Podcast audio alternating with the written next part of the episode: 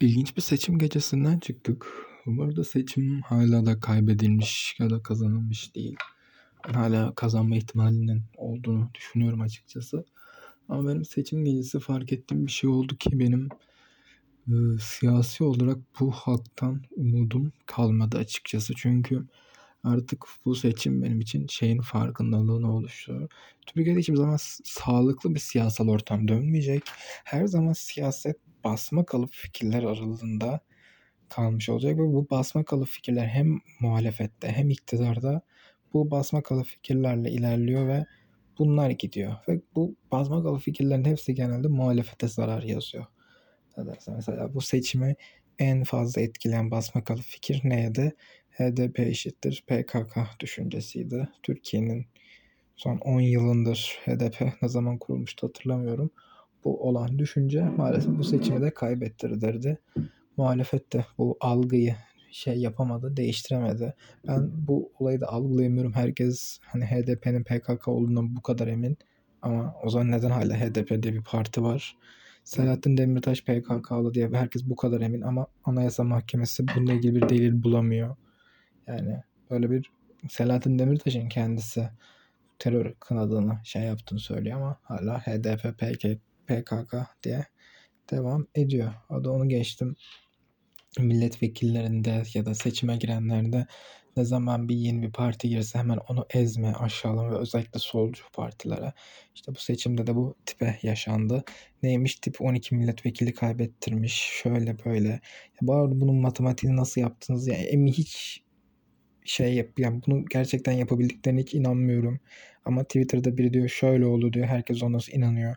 Aynı şekilde tipin meclis konu şey TRT konuşmasında da işte her ay bir film yapacağız falan filan diye yalan atıldı. Hiç öyle bir şey söylenmemişti. Ama Twitter'da herkes buna inandı ya da Erkan Başı Muharrem çekilirse şey yapacağım yalanına. Herkes inandı. Kimse videoyu izleyeyim de aa bu böyle değilmiş değil demedi.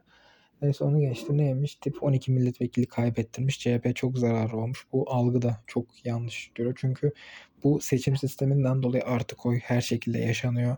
Özellikle mesela aklımda kalan mesela Şırnak'ta benim aklımda kalan HDP 7, 7 milletvekili çıkardı. AK Parti 1 milletvekili çıkardı. CHP bir sürü oy aldı ve boşa gitti mesela. CHP'nin de artık oyu oldu.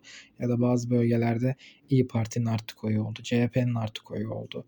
Yani zaten CHP ve İyi Parti hiçbir bölgede kesin bir şekilde anlaşa bu bölgede biz gireceğiz, diğer bölgede siz gireceğiz diye anlaşamıyorken insanların bundan dolayı tipi eleştirmesi de bence çok saçma. İşte dediğim gibi basma kalın. Ne zaman solcu yeni bir parti kesse bunlar oy bölecek, bunlar şey yapacak. Mesela Zafer Partisi milletvekili seçiminde daha büyük zararı uğrattı. Zafer Partisi iki buçuk oy aldı sanırım Türkiye genelinde ve barajı geçemediler.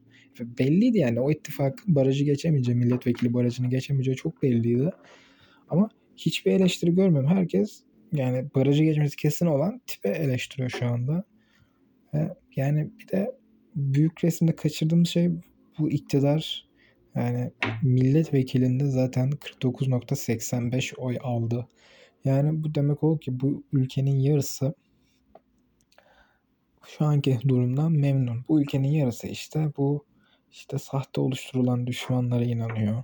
Bu sanki bir iktidar giderse Türkiye çok şeyin inanıyor. Böyle bir durum var maalesef. Ve bu çoğunlukla Anadolu halkında yaşanıyor sanırım. Ya olay artık şöyle bir noktaya geldi. Benim umudum vardı bu seçimlerde. Hala kazanma umudu olduğunu düşünüyorum açıkçası ama dediğim gibi halka olan umudum kalmadı. Ama herkese şunu söyleyebilirim. Yani Anadolu halkından dinleyen olacağını düşünmüyorum ama yani o kesimden birileri dinliyorsa bu gerçekten gitgide kurak günlerin sonuna doğru gitmeye başladı. En günde tamam siz kazandınız ama bu ülkede bir çukur var ve biz gitgide bu çukurun altında kalacağız. Ekonomik kriz yakında ve hani böyle giderse bir yıl sonra iki yıl sonra şu an bulduğunuz şeyleri bile bulamayacaksınız.